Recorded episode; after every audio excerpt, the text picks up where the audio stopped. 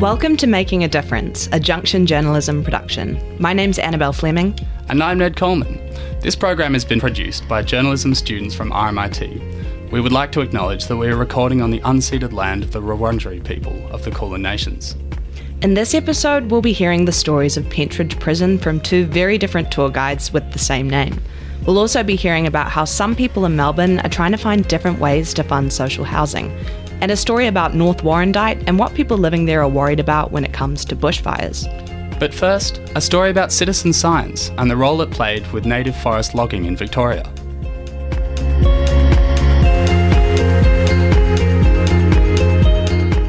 Earlier this year, the Labor state government in Victoria announced that native forest logging in the state will end in December, 6 years earlier than previously planned.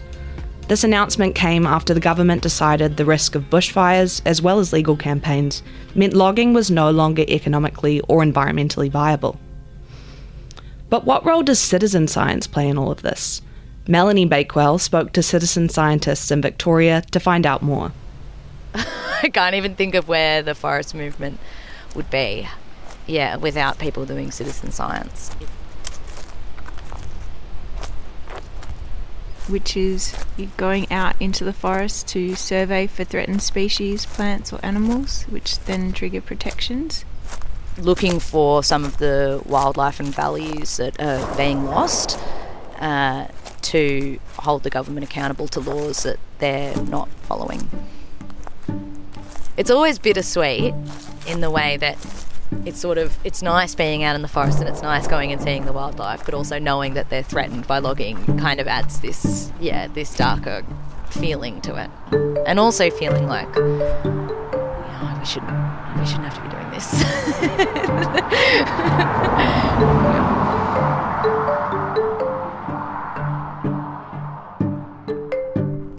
So my name is Tuffy Morvitzar. I'm a campaigner for the Goongar Environment Centre, otherwise known as Gecko.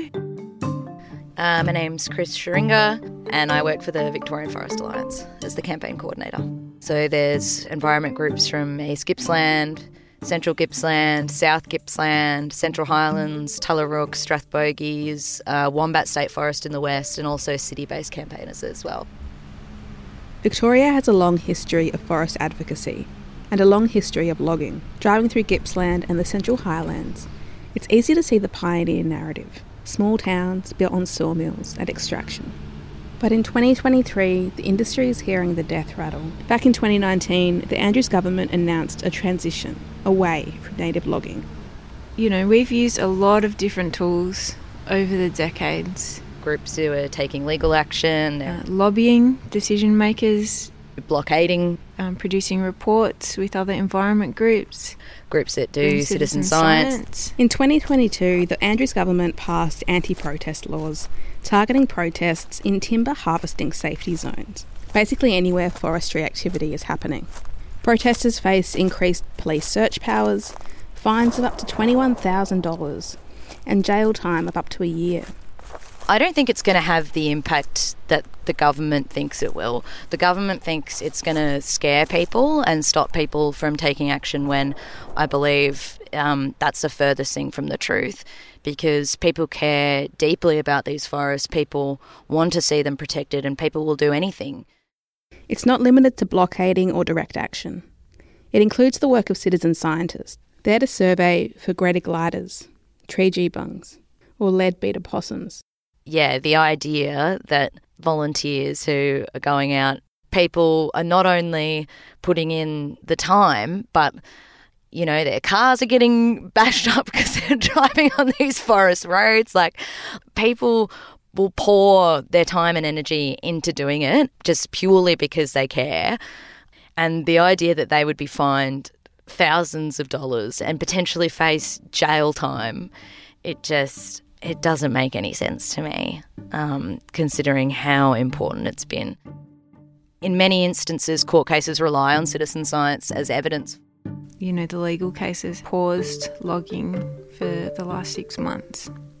Last year, there was a week in October where VicForests lost 3 court cases against community groups. In one case in the Supreme Court, Justice Richards said that VicForests, quote, still does not thoroughly survey the coops for greater gliders when planning timber harvesting operations. They're appealing the decision. In a statement on their website, VicForests say the court's new interpretation of what they're required to do means they're reassessing their survey methods. So now they're using drones. It's not clear how effective that is compared to on-the-ground surveys. On 20th of May 2023, the anti-protest laws came into effect.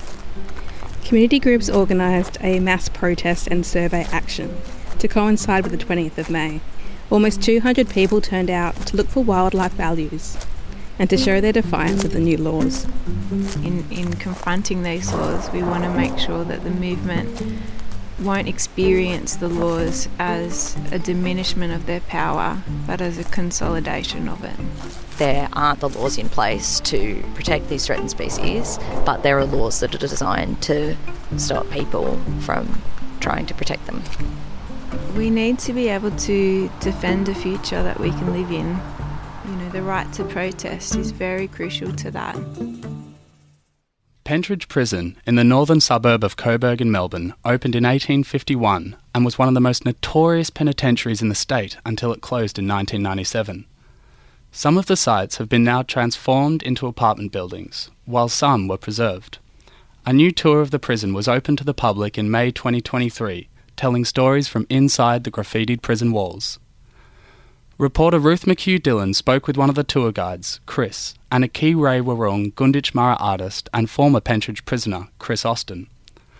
Austin now uses his art to tell his own story and mentor others to keep them out of jail. I'm on Wurundjeri country at Pentridge Prison in Coburg. It's a noisy place with a lot of people.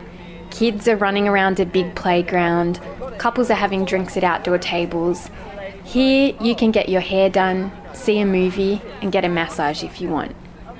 But this prison, which has been converted into a local village all about sensory stimulation and social life, used to be defined by two concepts that ruled prisoners' lives: silence and separation. A lot of the things that they were doing in the early years weren't necessarily deliberately designed to punish. I'm talking to Chris, a program facilitator at Pentridge Prison. Program facilitator is basically being a tour guide. Tours of the old prison have just started at Pentridge, and Chris is one of the people who takes visitors into parts of the site that you can't see without a guide. Chris has explained the silent and separate system to our tour group. In the 19th century, it was an experimental system of rehabilitation. So instead of punishing prisoners physically, they would be forced into silent, monk-like reflection in isolation, 23 hours a day alone in their cells. When they were let outside to be aired for 1 hour a day, they had to wear slitted hoods over their faces and tread on special mats to ensure they couldn't even hear the footsteps of other prisoners in the yard next to them. Chris is a self-confessed history nerd, but he's careful to point out that this place can't be relegated to the past. The prison only closed in 1997. It is still a very lived prison. A lot of people we work with serve time in here as either a prisoner or a prison guard. One of these people is Chris Austin, an artist and Kirrae Whurrong Gunditjmara man who spent time in Pentridge as a prisoner. Now he works as a mentor with The Torch, an art organisation that works with First Nations people in prison and after when they're released. Hi. Go into the prisons now and visit the boys there and talk to them, and when they get outside I stay in contact with all of them, especially like if they have problems, their arts officers will call me to give them a call, you know, get down and that and go and have a talk to them, because there's nothing that they're experiencing that I haven't experienced. It seems like both Chris's are working as guides in different ways. One guides visitors into the prison to understand it, and one guides prisoners inside the system and as they come out. Chris Austin has contributed artworks to the Pentridge tours, as well as recorded audio that visitors listen to as they walk through the cells. In B Division, you can visit a room that has Chris Austin's work on one wall, and on the other, a reproduction of a giant canvas by his late cousin Les Griggs. It dwarfs you in the cramped cell. And my cousin Les, he started painting in jail too. just like a lot of the boys in The Torch, you know. And he got out, and Hunting kept him out of jail. And he grew up in the homes and the jails. I think a lot of it to do is telling your stories through the painting, because he told a lot of stories with his artwork. I'm interested in the two Chris's commitment to storytelling.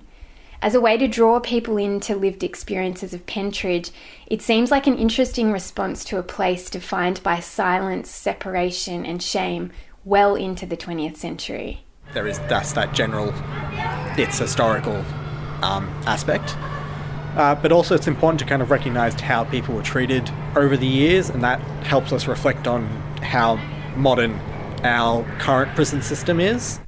It's also about education and giving people a second chance, and not just prisoners. I do a lot of talks, because I believe a lot of people aren't racist, or if they are, you always got to give them a shot, you know, because some people just don't know, some are just ignorant.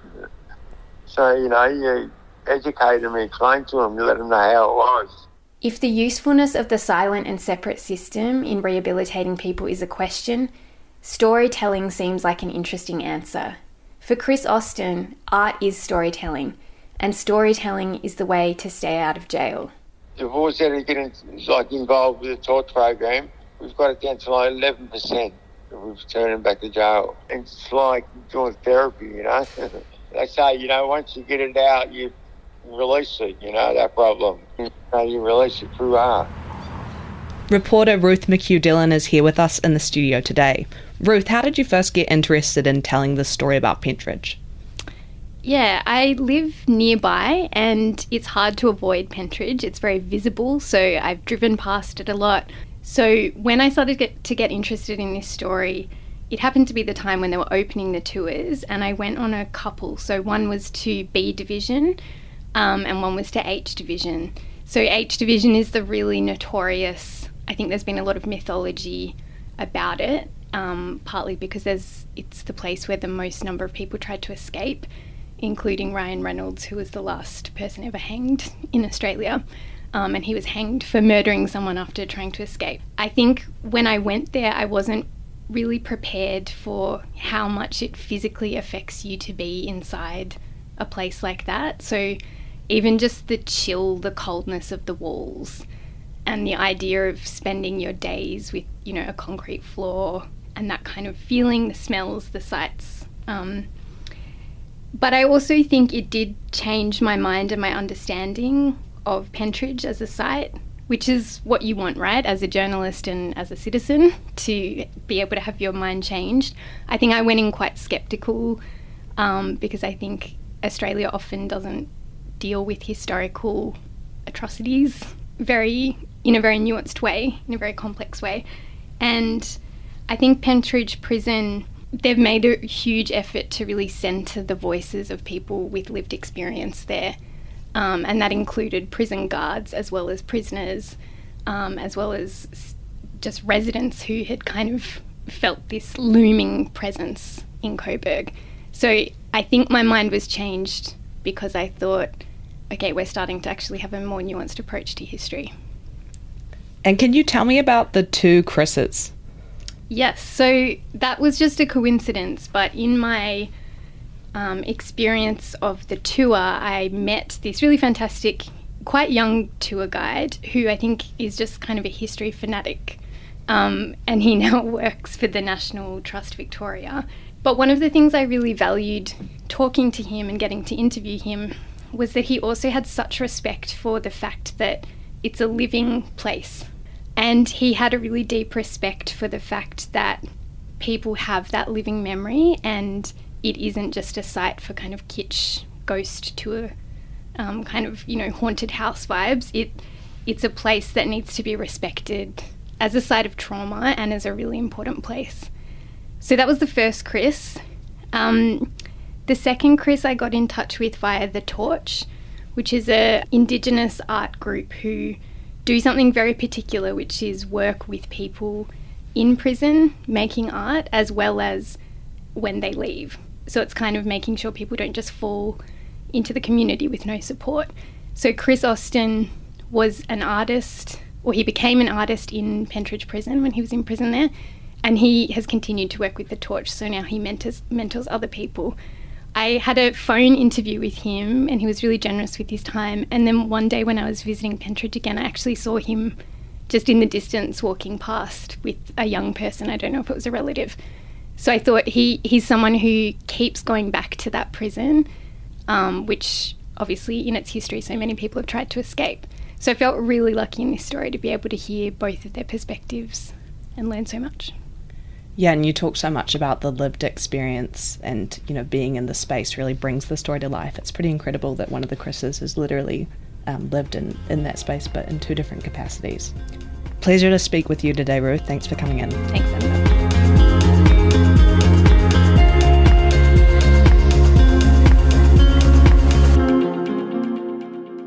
And now to a different part of Melbourne. Residents and campaigners have been fighting to prevent the planned demolition of the public housing estates at Barrack Beacon in Port Melbourne and in Ascot Vale. As part of their campaign, they produced an alternative proposal according to the principles of retain, repair, reinvest, challenging the way that the government currently develops social housing. Has it been successful? Penry Buckley with the story. We don't disagree. So, now... In the middle of a national housing crisis, the future of public housing is a very public issue, as I learned from Joe Toscano, anarchist radio presenter and organiser of the group Public Housing Everybody's Business. They run a weekly protest, or vigil, as Joe corrected me. But we don't do protests, we do vigils, okay? We've been here on the steps of Parliament House for about 7 years. My name is Harry. I come here because I believe that the fight for public housing... Recently, activists from public and private housing communities alike have been fighting the Victorian state government's planned demolition of two historic public housing estates, the Ascot Vale estate and the Barrack Beacon estate in Port Melbourne. My name's Jeremy Dixon. I live in public housing in North Carlton. Been an on and off activist in the area over some years. Probably motivated to turn up today because of Margaret Kelly. Margaret Kelly is one of the last remaining residents at the Barrack Beacon estate. On the 13th of December 2021, residents were told after a knock on their door that their homes were going to be bulldozed and redeveloped. Margaret has been fighting attempts to relocate her ever since, including an eviction order for the week that I meet her. What's very obvious if you walk around here is that whoever built this, and we're still working it out, just thought really hard about creating attractive buildings and a community. So buildings that people can just thrive in. Margaret and other residents of the two estates worked with the not-for-profit architect Office to produce alternative proposals to refurbish and build onto the existing sites, according to the principles of retain, repair, reinvest. These proposals have challenged the state government's recent model of demolishing and redeveloping public housing into privately run community housing. More on what that means later. Normally, it's communities like Margaret's who are expected to bear what she thinks will be the enormous social cost of demolition. The community, as a community, won't survive. They're behaving like people who don't know what a home is. They think they can just pick up people like we're a Lego set or something and pop us into other housing and that'll all be fine. I have tried to talk to them about the research that demonstrates this kind of forced relocation is damaging to people. As David Kelly, a public housing researcher at RMIT, explains, the research is clear about the effect of demolition on communities, even when residents are offered the chance to return, as they have been here. Generally speaking, if we take previous renewals as our kind of benchmark, people do not tend to return. But the impacts of displacement, particularly forced displacement, they're well documented the world over. So we know that the health impact of forced relocation shaves years off life expectancy, has serious impacts on mental health as well as financial well-being. David also explains the new and sometimes confusing terminology that he says is being used by governments worldwide to hide a shift away from state-managed public housing. Public housing is state-owned and managed, community housing is non-state-owned or managed, and then social housing is the terminology that obscures the differences between the two of them in order to mask the transfer of stock. The new social housing proposed for Ascot Vale and Barrack Beacon is community housing and run by private companies, without the same public accountability for things like limits on rent or regular maintenance, campaigners and residents say. We produced hopefully kind of captures the beauty of the site as it stands and the potential for upgrading it. So Miriam McGarry is a researcher and writer who helped put together the office reports. She says that it's also unclear if the new builds will be to the same standard as the existing estates, which were built during a period of great post-war public housing idealism. Public housing in this period was designed and built for a high quality for all residents. So we're trying to emphasise the heritage value as something that should be celebrated and continued. So that although Margaret expects she may end up being carried out of her home in the coming months, she's still hopeful that the office designs, which began by asking the community first what it needed, may yet be realised. When Office developed their plans, they consulted tenants, they found out what was good and bad in the buildings, and they've done these lovely designs that with just very small tweaks of the internal layouts of the buildings, change it. And it would just be lovely to see that. Living in Victoria, especially in rural areas, means living with the constant threat of bushfires. For one of our reporters, this is something that was regularly discussed in her family. This is because North Warrandyte, a suburb about 24 kilometres northeast of Melbourne CBD, only has one way in and out, which means evacuation in the case of a bushfire will be a huge challenge. Sydney Lang with the story. I mean, we didn't know at the time what was going on, but it was just that north wind that had been so hot for so long, and then suddenly it just felt like, you know, this is the end of the world. That's the sort of feeling it felt. You know, you could not step outside your house, and there was smoke billowing all up to the north of us. Travelling into Warrandyte, a suburb in Melbourne's northeast, and the suburb I grew up in, it can be difficult to believe you're only 40 minutes away from the CBD. And though it lies on the banks of the same Yarra River, Warrandyte instead boasts a skyline of eucalyptus trees, dense nature reserves and clear night skies. It has one road in and one road out. When summer arrives, the banks of the Yarra become our Bondi Beach. But instead of sharks, we keep our eye out for snakes. And instead of sand, we rinse thick mud from our feet. But it isn't always like that. When February rolls around on a hot year, the residents of Warrandyte start to look out for something far worse. Something they've been afraid of for a long time. Victoria is no stranger to bushfires. They've forever been a characteristic of the landscape. And among the Victorian suburbs listed most at risk, Warrandyte's position is a tricky one. To understand this position, I spoke to Ryan Smith, former Minister for the Environment and a current Member of Parliament for Warrandyte. Look, I think it's fair to say that in Warrandyte, every year that we don't have a fire is one year closer to having one. Unfortunately, the lessons of Black Saturday all those years ago showed us that it doesn't take much for an area that's a suburban area that's surrounded by trees and state forest. If there is a fire, you're going to be in a lot of trouble. So I think that the preparation from the government's been very limited and putting the community in danger. I always worry about it every time we go into summer. The past 3 years have been categorised by scientists as La Niña, a weather event characterised in Australia by higher rainfall and cooler temperatures. This year, scientists are already beginning to predict that we're entering its opposite, forecasting hotter and drier weather in what's known as El Niño. I spoke to my mum, a resident of Warrandyte for 28 years.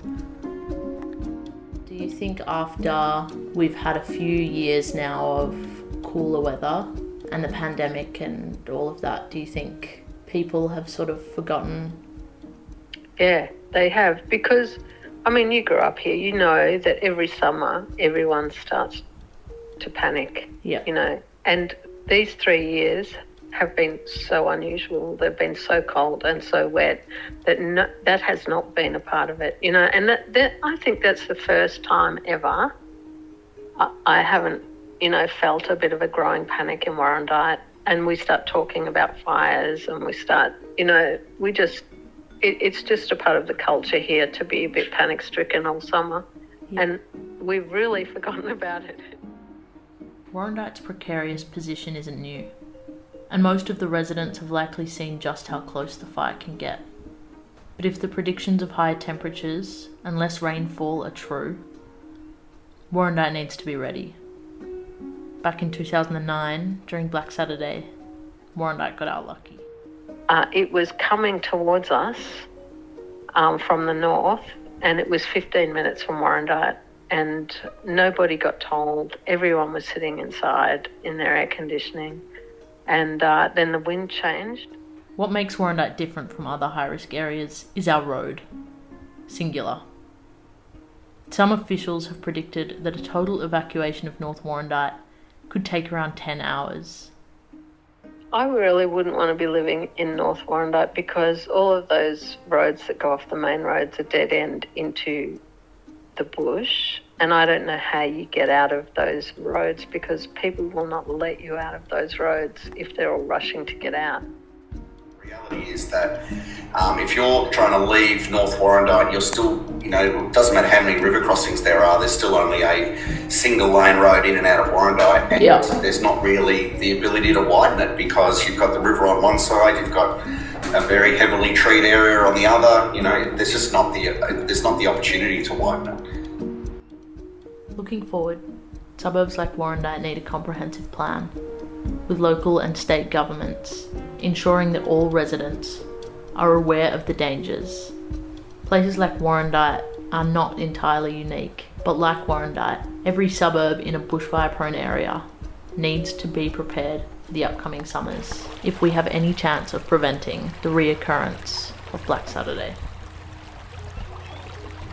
That's it for this episode. For more stories from some of the best student journalists in the region, go to our website junctionjournalism.com. Making a Difference is produced every month by a different university. You can subscribe through your favourite podcasting app. I'm Annabel Fleming. And I'm Ned Coleman. Thanks for listening.